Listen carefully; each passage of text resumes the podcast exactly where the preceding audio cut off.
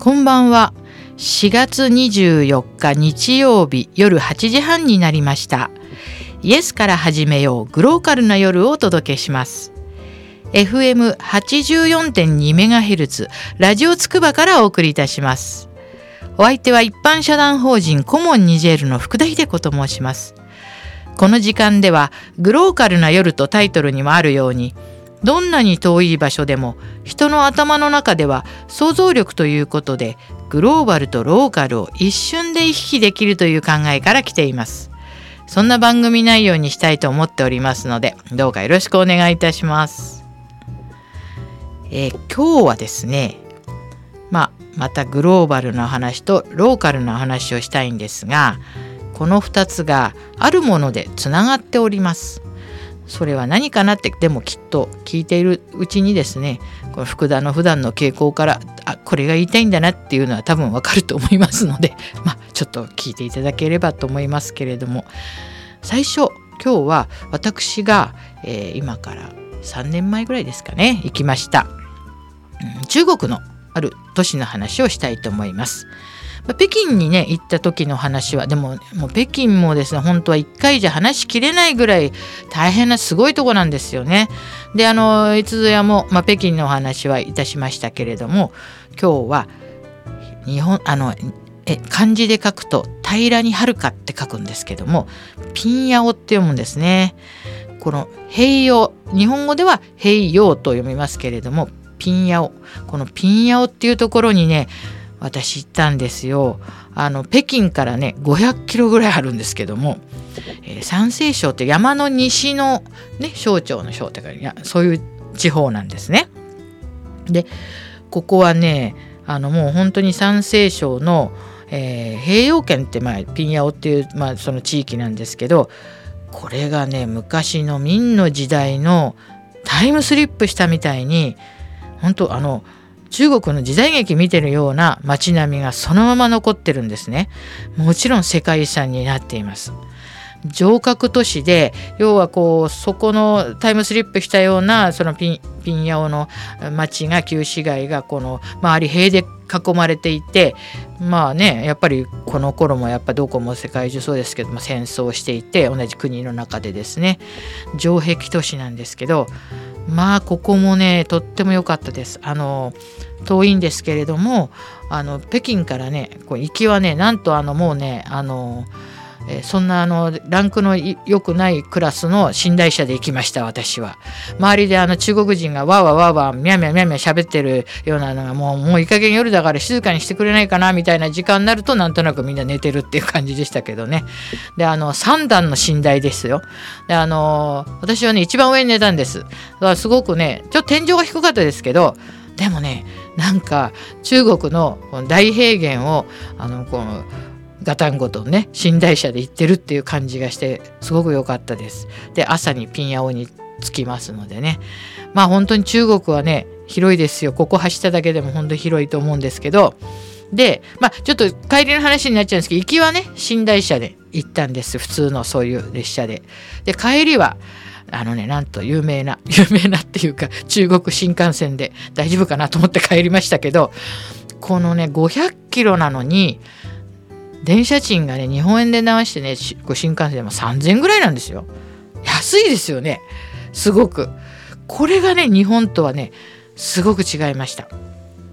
うん。安い。公共機関の運賃が。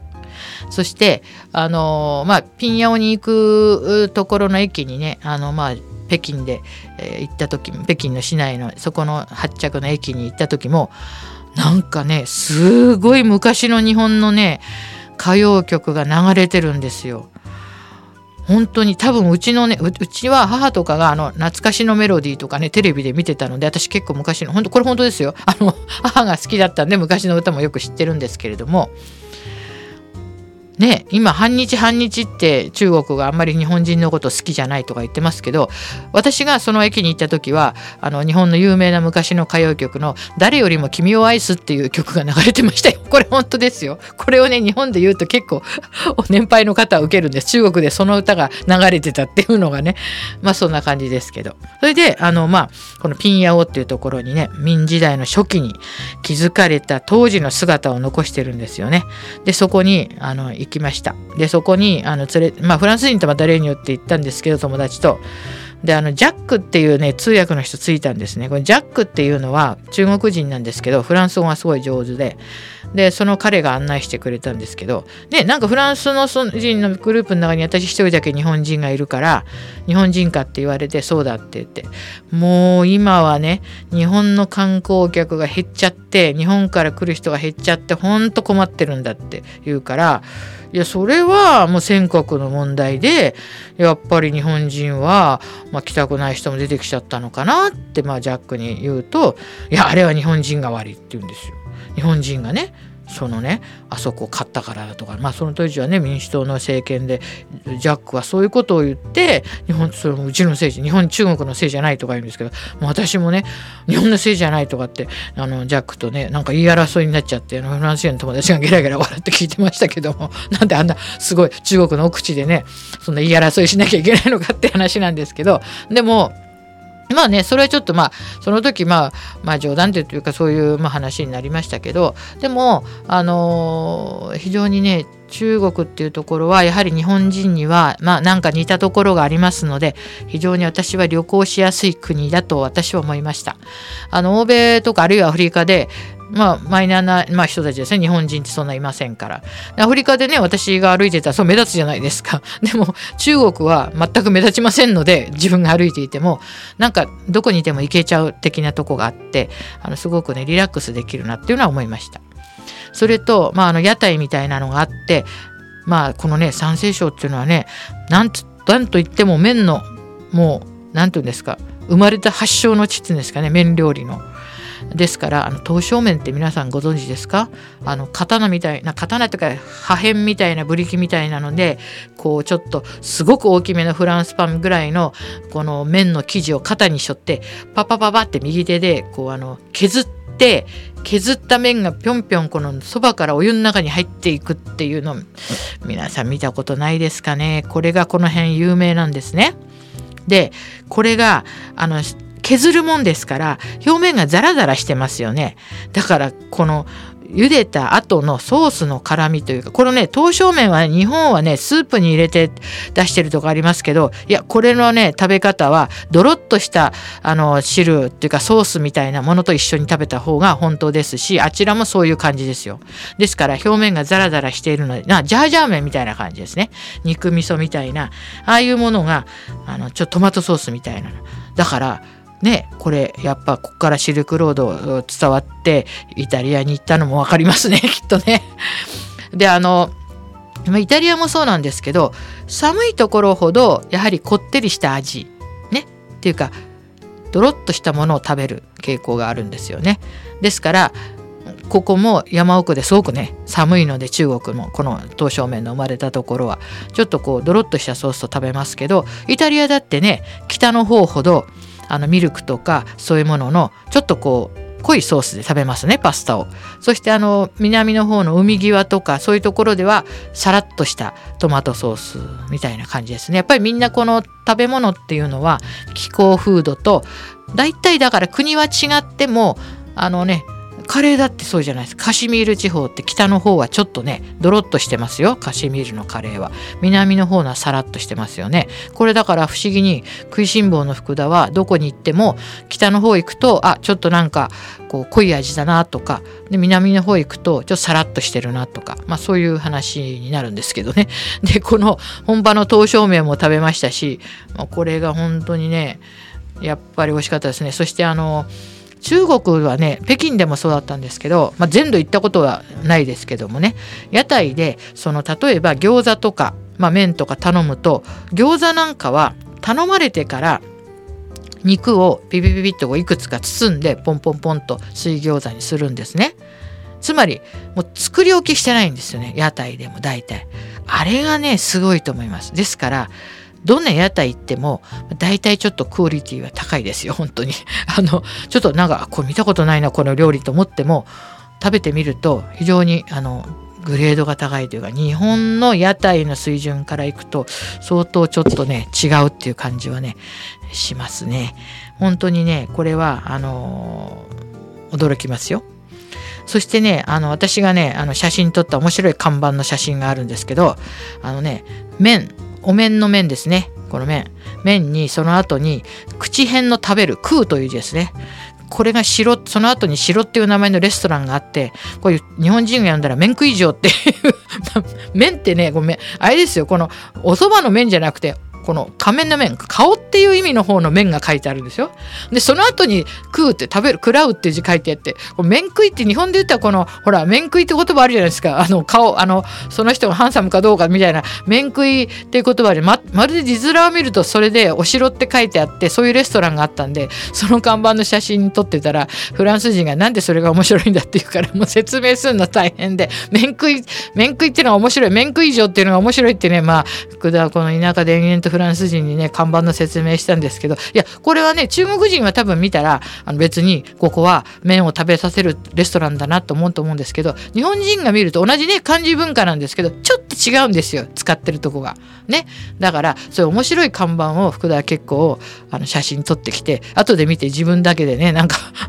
北斗エンデルというか ちょっと変わった旅行にもなってしまったんですけど まあ散々ね麺好きの私はここであの食べました。ピンヤオでも、えー、このちょっとね大元っていうちょっと離れたとこでもこの麺のメッカのね中国の場所ですのでまあね朝から晩まで。ででそのフランス人の友達がもうね麺はやめようって最後はもうねなんかちょっと値を上げてたんですけど私はもうねあの私の趣味に引きずって本当にね麺ばっかり食べてました。であのこのピンヤオのね町もねあの本当にあのその当時の明の時代に自分が戻ったんじゃないかと思われる町ですので是非皆さん中国に行きましたら北京から、まあ、500キロですのであの比較的中国の中ではね、まあ、行きやすい距離で新幹線も走ってますのであのとってもねでお金もね安いですから行きやすいですよ。でこの私はピンヤオであの泊まったんですけどねその明の時代の古いところを現代風にちょっと中をきれいにしたあのホテルが非常に快適でした。はい。ぜひこの平洋と日本では言いますけど平らに遥かと書いて平洋ピンヤオですね中国読みではこの北京にいらしたらぜひここまで足をね伸ばしていただきたいなと思っています。では今日はちょっと、えー、ここでブレイクしてあのちょっとまたねあの吉野さんの、えー、アレンジコンポートそしてあのまた、えーと、畠山さんと野口さんの歌で八重山民謡ですけどこれタイトルはね皆さん知ってると思うんですけど「朝ドヤユンタ」これをねちょっとブレイクでかけたいと思いますお聴きください。さあさどやぬふや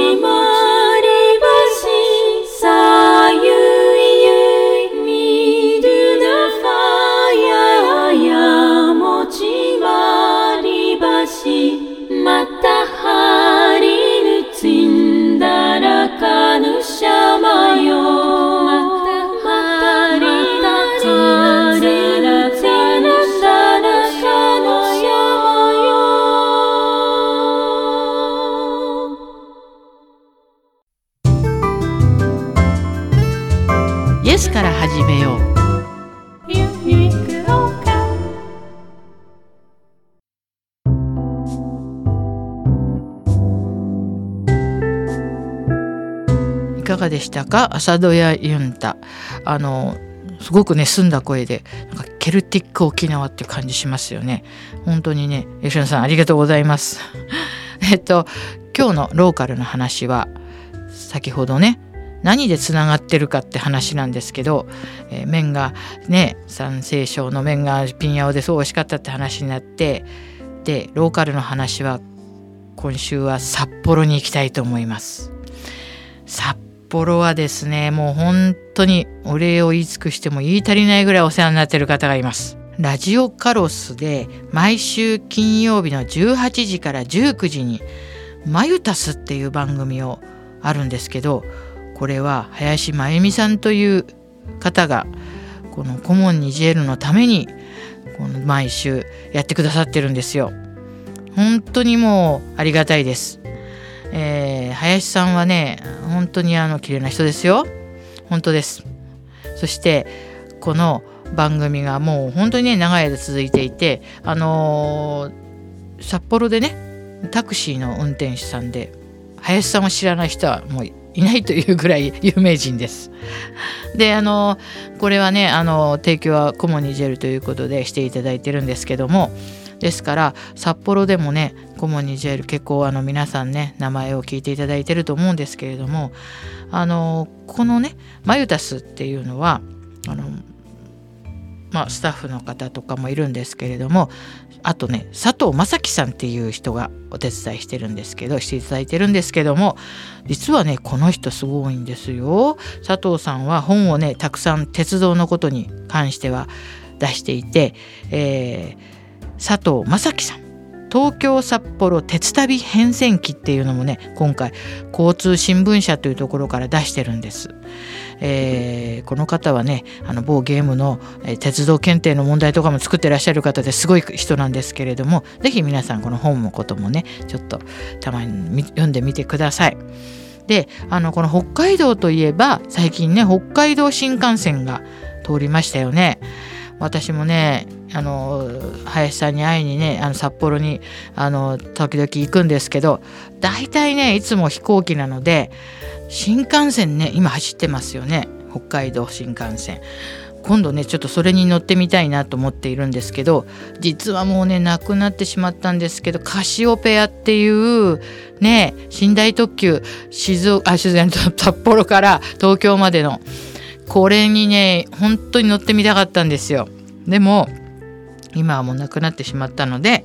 あのねほんと早く乗っておけばよかったなって本当後悔してますけども、えー、新幹線もね今度すごい早い時間でね行ってしまうのでちょっと乗ってみたいなと思って。でもねちょっとね福田はねちょっとあの、まあ、アフリカに住んでてなんだって言われるかもしれない。兵所恐怖症のところにちょっとあるのでねあまり長いトンネルってちょっとなんかね不安になっちゃったりする時あるんですけどあの実はねあのドーバー海峡もねしたユーロスターっていうあそれは乗ったことあるんですよ。これもね結構な長さですよ。フランスからイギリスに行くあるトンネルはあの日本の技術がねすごく生かされていてその人たちが青函トンネルも作ったんですよね。であのドーバーのトンネルより1メートル長くしたんですよ。あの 青函トンネルの方を。そういう話をね土木関係者から聞いたことあります。自分の国の方のトンネルをねやはりね技術者の人たちは1メートル長くしたんだよってね 言われたんですけど。まああのちょっとねまた話がちょっと脱線しましたけど札幌っていうところはまずでもうね本当にまた食べ物の話になって本当申し訳ないんですけれどもいつもね林さんとご飯食べるんですけど本当美味しいですね。魚介類はもちろんあのねえー、っと大通りのところの下をね地下あの予防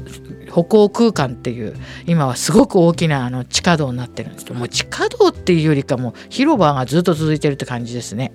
えー、そこでねあの回コモンに出るも写真展したんですけども、まあ、隣がねあの嵐のね写真がずっとねこれね嵐とコモンに出る写真が並ぶことってないんじゃないかって言って記念に撮ったことありましたけどその下がデパ地下と直結してるわけですね。うんそのねデパ地下の入ったところの正面がスイーツのコーナーなんですけどまあやはりさすがに例えば東京のね日本橋三越とか銀座三越とか高島屋とかそのスイーツのデパ地下にこう行きますともう関東だとさまざまなケーキが並んでるって感じするんですけど札幌のデパ地下のスイーツはもうなんかクリームで溢れてますよ。やはり全体のこの景色がクリームのたくさんあるケーキがいっぱいっていう感じます。それはやっぱりね牛乳から来てるんだと思うんですけど本当にねあの景色は壮観です。で北海道来たなーっていう感じするんです。そしてね今日何でつながったかというとやっぱり札幌ラーメンですね。今日本当申し訳ないです食べ物の話ばっかりになって。そしてねあの札幌ラーメンは必ずね行くんですよ。であのねこれはねでも最終的にねやっぱ好みですよね。あのね何でもそうじゃないですか。やっぱりで私がじゃあどこが好みかって話になっちゃって本当申し訳ないんですけども。あのね味噌ラーメンはねすごくポピュラーなとこですけどこれ林さんに連れてってもらう。ホーランっていう。草辺に方角の方書いてあ草冠。ごめんなさい草冠方角の方書いて蘭の花の蘭でホーランの味噌ラーメン。これが私は大好きです。でもね全般に味噌ラーメン美味しいんですよね札幌。やっぱりこの寒いとこだからああいう味噌のねちょっとこってりした汁のがねなんかミキサーさん食べたくなったでしょ。なんかそういう話してると。ね。なんか私も今で食べたいなと思ったんですけどやっぱりそういうのが多いんですね。であの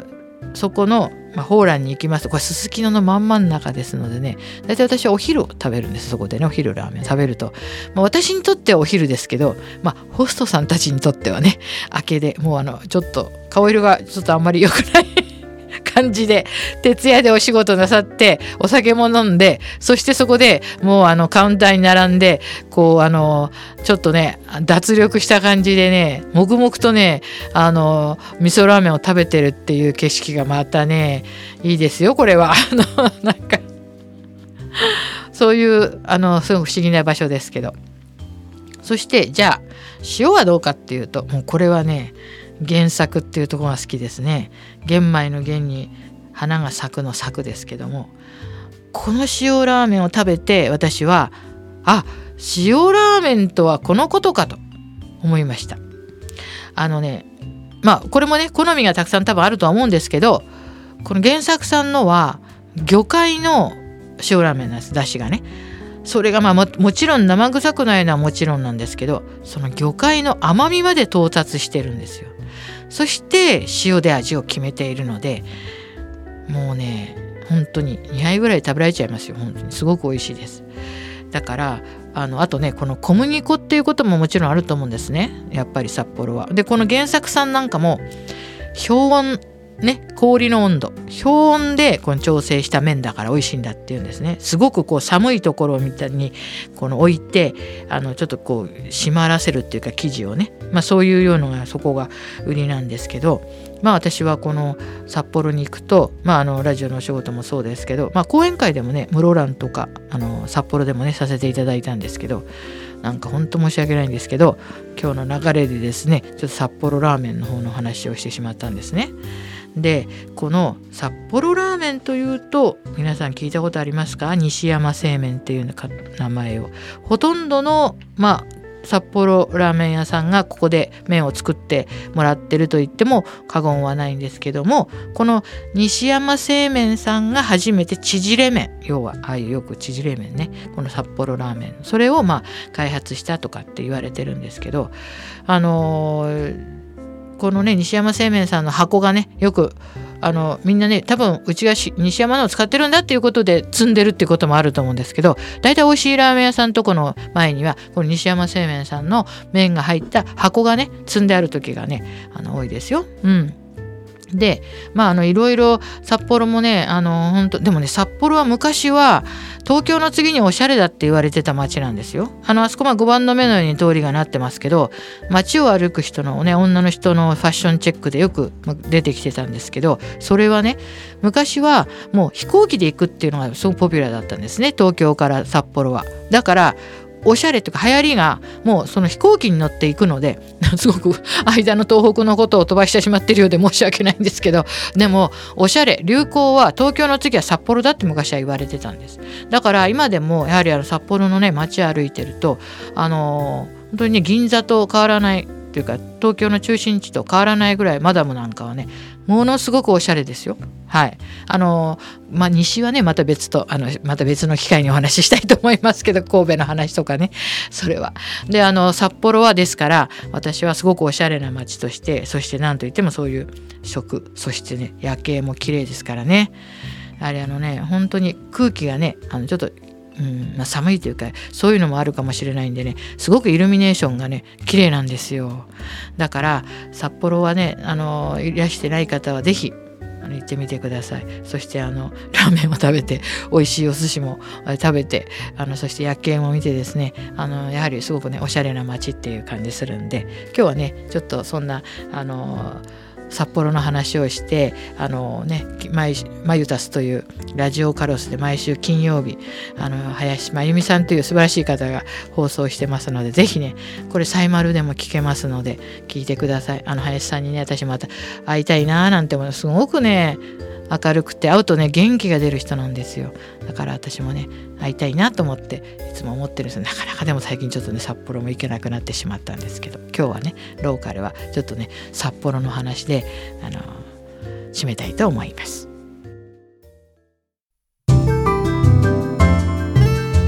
イエスから始めよう。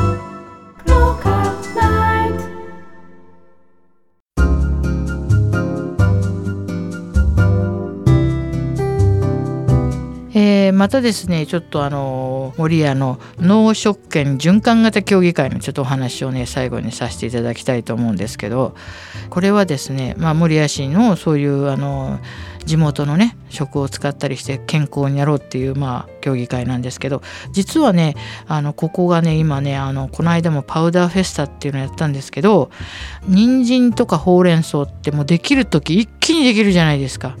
でそれを一番旬の時のをパウダーにして練り込んだパスタっていうのを今開発してるんですね。あのまあ、いつもね今度は5月1日守谷の駅前のあの守谷スタイルで朝市をいたしますので、え、その時も多分出ると思うんですけども今このパスタをいろいろ広めておりましてだからちょっと薄オレンジみたいな色とグリーンのパスタがあるんですけどこれがもうあの普通のパスタのようにしても焼きそばのようにしてもうどんのように食べても美味しいという旬のその野菜が練り込んであるパスタこれねすごい今ね結構あの皆さんあの Facebook とかで「盛り上ぐ」って検索してもらうと出てきますからこれいろんな人が今ね結構スピンオフしていろんなお店の人が使ってなんだかちょっとブームになりかかってるんですけどこれあのぜひあの皆さんねちょっとあの頭に留めておいてつくばからもねほんと近いですのでね守谷はあの行っていただきたいと思います。